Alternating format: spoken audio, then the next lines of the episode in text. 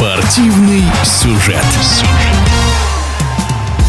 Завершилась традиционная многодневная велогонка Джиро де Италия. Победителем в генеральной классификации стал славянский гонщик команды Джумба Висма Примаш Роглич, который далеко не сразу в своей спортивной карьере начал заниматься велоспортом.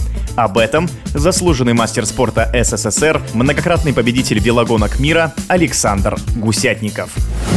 Закончился очередной гранд-тур, первый в этом году. Неожиданностей больших он не принес. Гранд-тур Джиро де Италия. Гонка, состоящая, ну как и все, 23 дня, 21 этап. Достаточно сложная, тем более сложность еще заключалась в том, что попали в непогоду. Очень много было дождей, холода. И, как оказалось, очень много было болезней, ходов и просто снятия с гонки, потому что появился ковид. И достаточно там где-то почти три десятка гонщиков были сняты положительные тесты на ковид. Но самые основные, я бы сказал, гонщики остались целыми. Победитель гонки Роглич, Словения, достаточно интересный гонщик с интересной спортивной судьбой, я бы так сказал. Появился как спортсмен не в велосипедном спорте, а в прыжках с трамплина, где показывал очень хорошие результаты, но получив травму при восстановлении на велосипеде, его заметили тренеры Словении и и пригласили просто покататься с велосипедистами. И, как оказалось, он достаточно хорошо стал показывать с самого начала результаты. Ну и дальше перешел в велосипедный спорт. И вот можете себе представить, с 20 лет он занимается велосипедным спортом. Не с 8, не с 7 лет,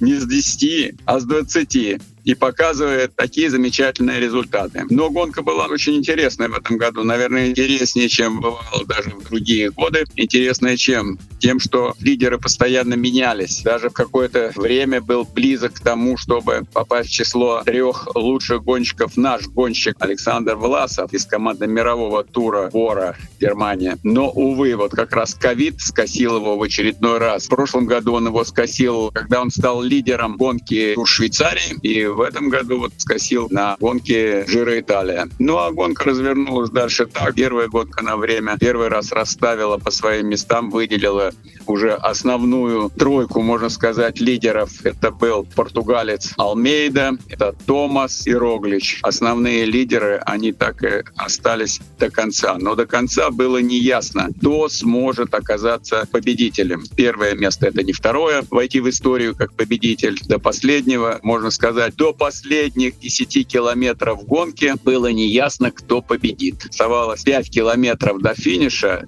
и у Роглича слетела цепь. И он остановился, поправил цепь, ему еще быстро подскочил механик. В общем-то, он там потерял, я думаю, что где-то секунд 15. Но в итоге, едущий последним в майке лидера Томас, Великобритания, не выдержал вот эти как, как раз последние 3-4 километра, и на них он потерял все свое небольшое преимущество. А преимущество у него было в 26 секунд. Он потерял эти 26 секунд и еще 14. 14 секунд Роглич оказался впереди. Но если бы, опять же, вот это не проблема с цепью, то еще 15, значит, было бы 28-30 где-то секунд у него было бы преимущество. Ну и, конечно, последний этап он уже мало что решал. В любом случае, приехали в Риме. Я думаю, что одну из своих последних побед на Гранд-туре завоевал Кавендиш. Это тоже английский гонщик, но очень титулованный. Выиграл несколько десятков этапов на Гранд-турах и вообще очень много у него побед. Так закончилось. Первый, значит, был Роглич, бывший прыгун с трамплина на лыжах. Вторым Томас, Англия. И третьим Алмейда, Португалия.